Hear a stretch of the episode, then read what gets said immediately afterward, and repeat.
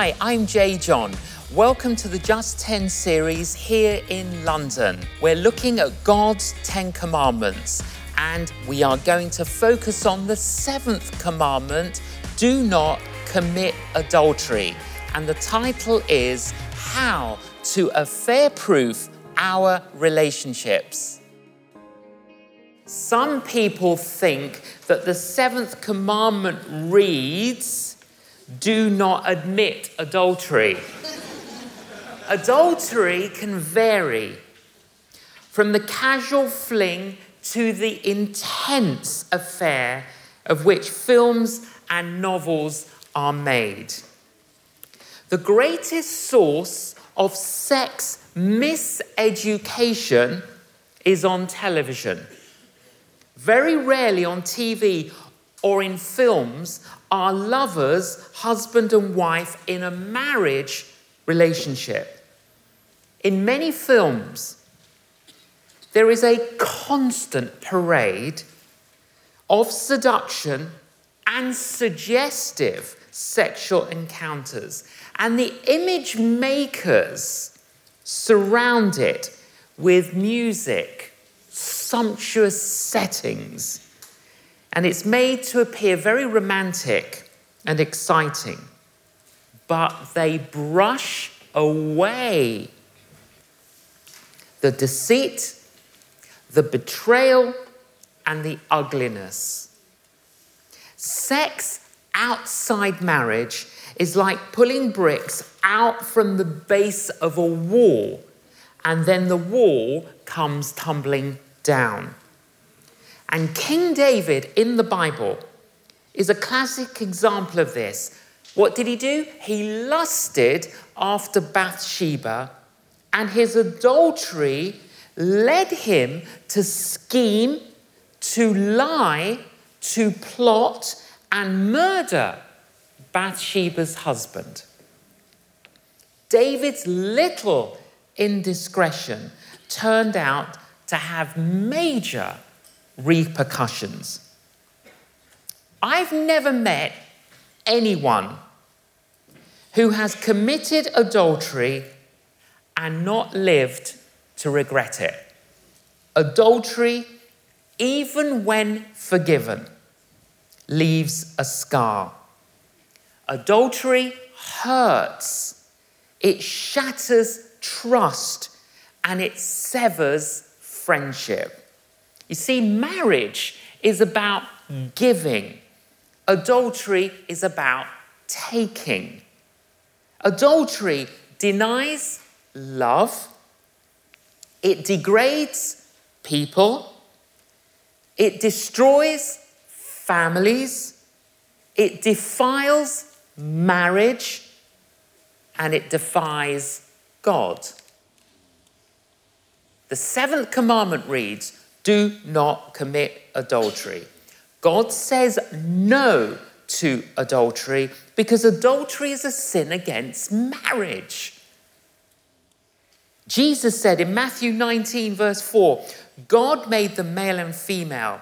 A man leaves his father and mother and is joined to his wife, and the two are united into one. Since they are no longer two but one, let no one separate them, for God has joined them together.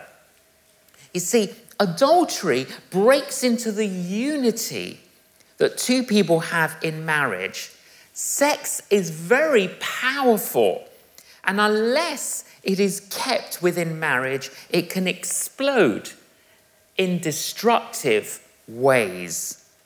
And the world is littered with people hurt by the shrapnel of sexual explosions.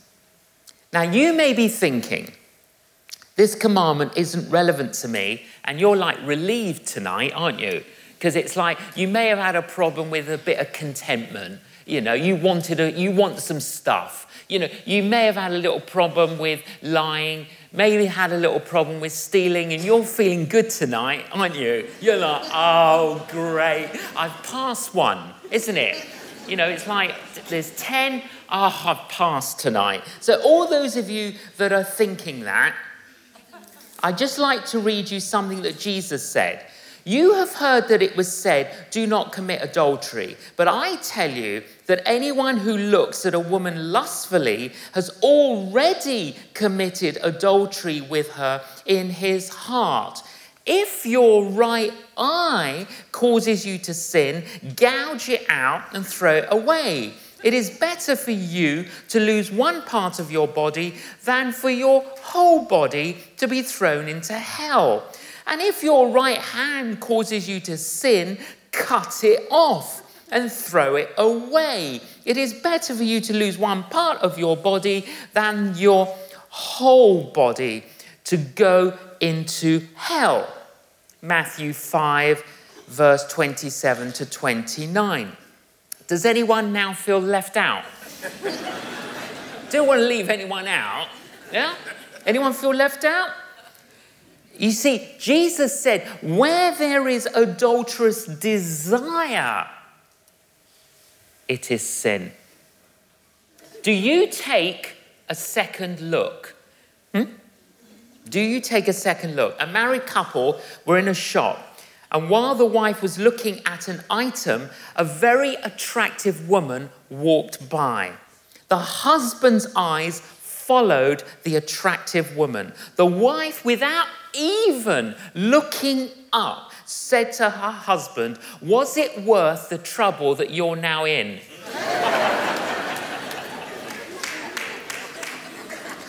you see, adultery plays itself out on the stage of the imagination long before it occurs in real life. You see, I mean, Jesus says, if your eye causes you to sin, gouge it out. I mean, he didn't mean it literally. You know, if, if this is the bad eye, you don't gouge this eye out because you can still look through that one, can't you? You know, see, it wasn't literally. You see, what Jesus was saying was take drastic action. The problem is not the eye, but the heart. And Jesus urges us to deal decisively and severely. So, you know, don't pluck out your eye, but cancel your adult channel on television. Don't cut off your hand, but block pornography on your computer. That's what he's saying. Take drastic action. Now, to those of you who have committed adultery, and some of you here have, and some of you here are actually committing adultery now. If you have committed adultery, you and your partner may need to see a counselor. This is painful, but it needs to be done in the context of forgiveness and healing. If you are committing adultery now, end the relationship now. Not when I've finished speaking, now. Make a decision in your mind and in your heart that you will end it now. No more conversations, no more phone calls, no more meetings. If you have committed adultery, there is a prayer in the Bible, Psalm 51. And it is a psalm of confession from King David after he committed adultery with Bathsheba. And David prays this Create in me a clean heart, O God. Wash me thoroughly from my sin. Wash me, and I shall be whiter than snow. And the words that he used in his prayer express a thorough scrubbing. He's like saying, Scrub me clean, wash me clean, wipe this dirt from me. David is saying, I've got myself really dirty and I've been messing with things that I shouldn't have been doing. And the great thing about that prayer that David prayed, God answered the prayer. That's why there is good news and there is hope for us all.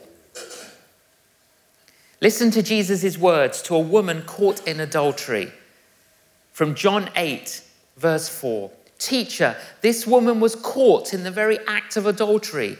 The law of Moses says to stone her. What do you say? All right, stone her.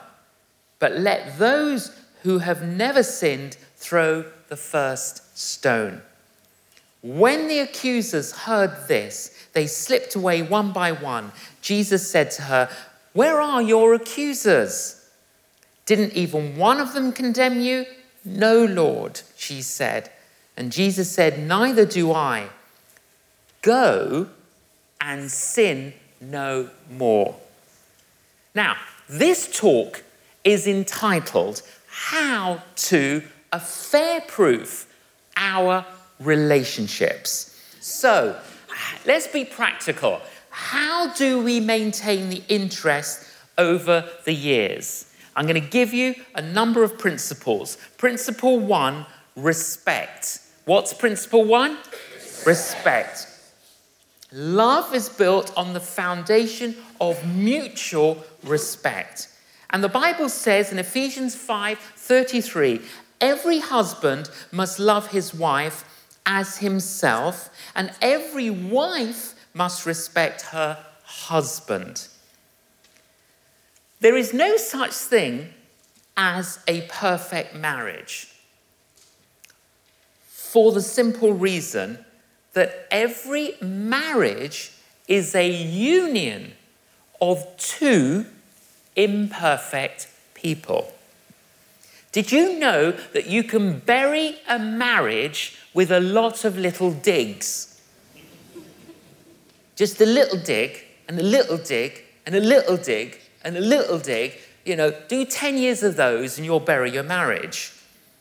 Husbands, don't criticize your wife's judgment. Always remember who she chose to marry. A happy marriage is not about how compatible you are, but how you deal with your incompatibility. The four hardest statements to make in marriage are I was wrong, I'm sorry, I don't know, I need help. They're the four hardest statements to make in marriage. And I urge you to use those four statements with each other as they will build honesty in your marriage. There was a lecture that was advertised how to make your wife treat you like a king. And obviously, the lecture theatre was filled with men who wanted to know the answer to this profound question. And the speaker was introduced and said, Obviously, gentlemen, you want to know the answer to this very profound question how to make your wife treat you like a king. And the answer is very, very simple just treat her like a queen. Number one, Number two, responsibility. Number two, responsibility. Be responsible. Be more interested in fixing the problem than fixing the blame. So much time and energy is wasted confronting each other rather than dealing with the problem. Listen to this verse from the Bible Philippians 2, verse 4. Each of you should look not only to your own interests, but also to the interests of others. Your attitude should be the same as that of Christ Jesus. Now, you know, if we followed that verse, if we followed that principle, we would have more stable relationships. Just following that principle, the attitude of Christ. The major problem in many relationships, marriages, is selfishness. What's in this for me? But the trouble with so many people who stand up for their rights is that they fall down miserably on their responsibilities. Number one, respect. Number two, Responsibility. Take responsibility. Number three, romance. Number three, romance. If there was more courting in marriage, there would be fewer marriages in court. you know, do you remember how tender and how kind we were when we were on a date? When we began dating, we anticipated dating. Exciting. You know, that's how it should be in marriage. The Bible says, Let your wife be a fountain of blessing for you. Rejoice in the wife of your youth. Proverbs 5. You know, it was fun when we dated. Marriage should be fun. You know, there's a book in the Bible, and it's a, it's a whole manual on romantic love Song of Solomon. Respect responsibility, romance, and fourthly, resolve. Fourthly, resolve.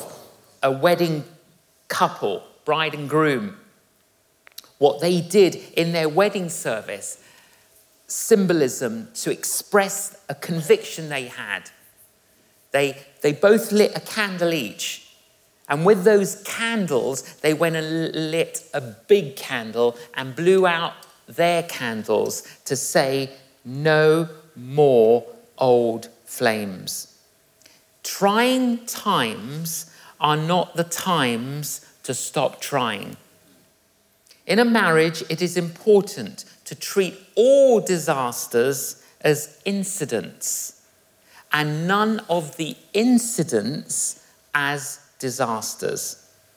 Now, of course, I am not suggesting that our marriages will never run into problems or have to endure storms. But the kind of commitment God is talking about means when we hit a difficulty in our marriages, we make a decision to face it and carry on together. Leonardo da Vinci wrote this An arch consists of two weaknesses, which leaning against one another make a strength respect, responsibility, romance, resolve. The starting point is to admit we need God. We need His help because He created us, He created marriage. Now, some of you need restoration because things in your lives and marriages are broken and they do need to be restored. And I want to conclude by saying this whether you are married, divorced, widowed, or single, you are being proposed to. In fact, every page of the Bible is a proposal to you. Jesus is proposing to you an invitation to be adopted into his family as a son and as a daughter. The phrase, God is love, what does that mean?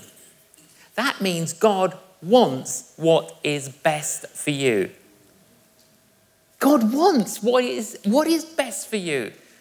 Whether you're widowed, single, divorced, or married, He wants what is best for you. God doesn't show He loves us by sending a poem or dropping a bunch of red roses on our doorstep. But as the Bible says in Romans 5, verse 8, God showed his great love for us by sending Christ to die for us while we were still sinners. He shows he cares, not by a poem, but through cries of agony and excruciating pain. It's not champagne he drinks, but bitter wine. He doesn't bear roses in his arms, but a crown of thorns on his head. He doesn't bathe us in fine smelling perfume, but he does save us through sweat and blood. God's proposal was nailed to a cross. And he did it for you, and he did it for me. That is true love. That is true love.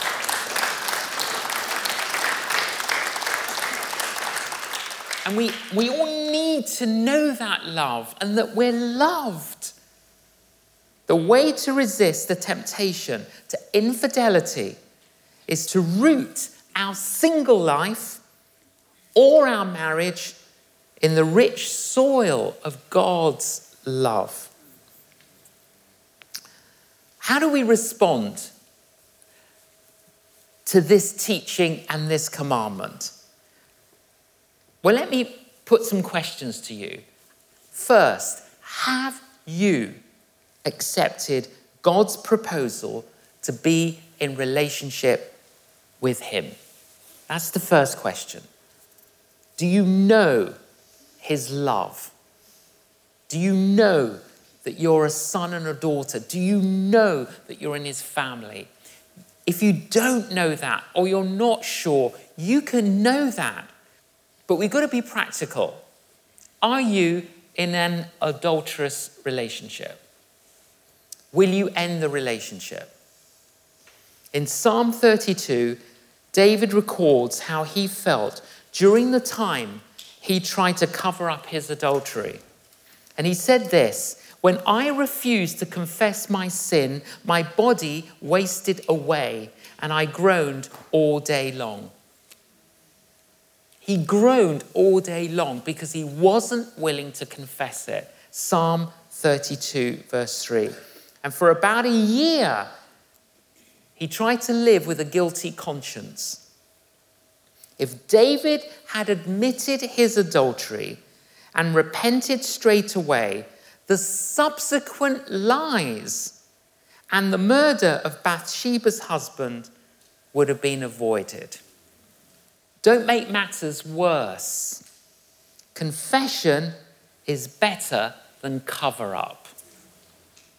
Repentance now is better than revelations later. Do you need God's forgiveness and healing for inappropriate relationships? Do you need his forgiveness?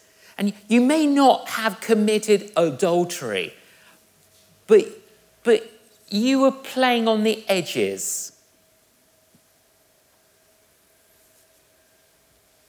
You know, I, I find, I've, I've heard sometimes people say, you know, uh, I meet a wife and in conversation, she'll say that her best friend is another man not her husband. It's like, I'm sorry? I, am sorry? Or the man might say that his best friend is another woman. Uh, uh, excuse me? What, what did you say? Uh, I mean, the inappropriate relationship can be on many different levels. There can be an emotional one, and it's totally inappropriate. And we're condoning it and trying making it fit into our life and lifestyle. Listen, if you're playing with something like that, you're playing with fire. Do you need God's forgiveness? Do you need God's healing for anything that's inappropriate? Listen, you, you don't have to dig deep into your head and heart every time I ask a question. You'll know it's there. Yeah? Every time I ask a question, if there's anything there, it'll pop up. Okay? It'll pop up. So you don't have to, oh, I haven't got anything there. You don't have to keep digging. I'm telling you, it will just pop up there. So if, if it came to your mind, then it's inappropriate. Why don't you just come in a few minutes, stand here and say, Yes, I want to, I want to be freed from these inappropriate relationships. Do you have addictions to pornography that need breaking? Listen, if you do, just come out here tonight. Just come out here tonight and, and begin the process of freedom and healing tonight. Don't leave here. Does your marriage need reviving? If you think it does, maybe you're here with your husband or wife. Well, if that's true, grab their hand and say, let's just go and make, begin again, whatever it is, take a step forward to reviving our marriage. Are you struggling with being single? A single parent? Or widowed? Well, come and allow us to pray with you and over you to experience the perfect love of Christ. And for you and those of you that are joining us, why don't you say yes to Jesus? Why don't you repent? Why don't you receive Christ? Pray this prayer with me. Jesus, I truly want to repent. I truly want to be set free from all the wrong that I have ever done in thought, in word, and deed.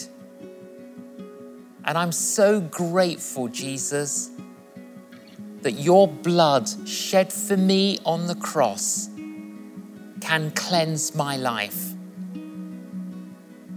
I receive you today, Jesus, into my life. Come in by your Holy Spirit. I want to be your child. I want to follow you. Help me from this day on to validate my faith in you in thought and word and deed. Thank you, Jesus, for hearing my prayer. Amen. Just 10 by J. John, relaunched and reimagined.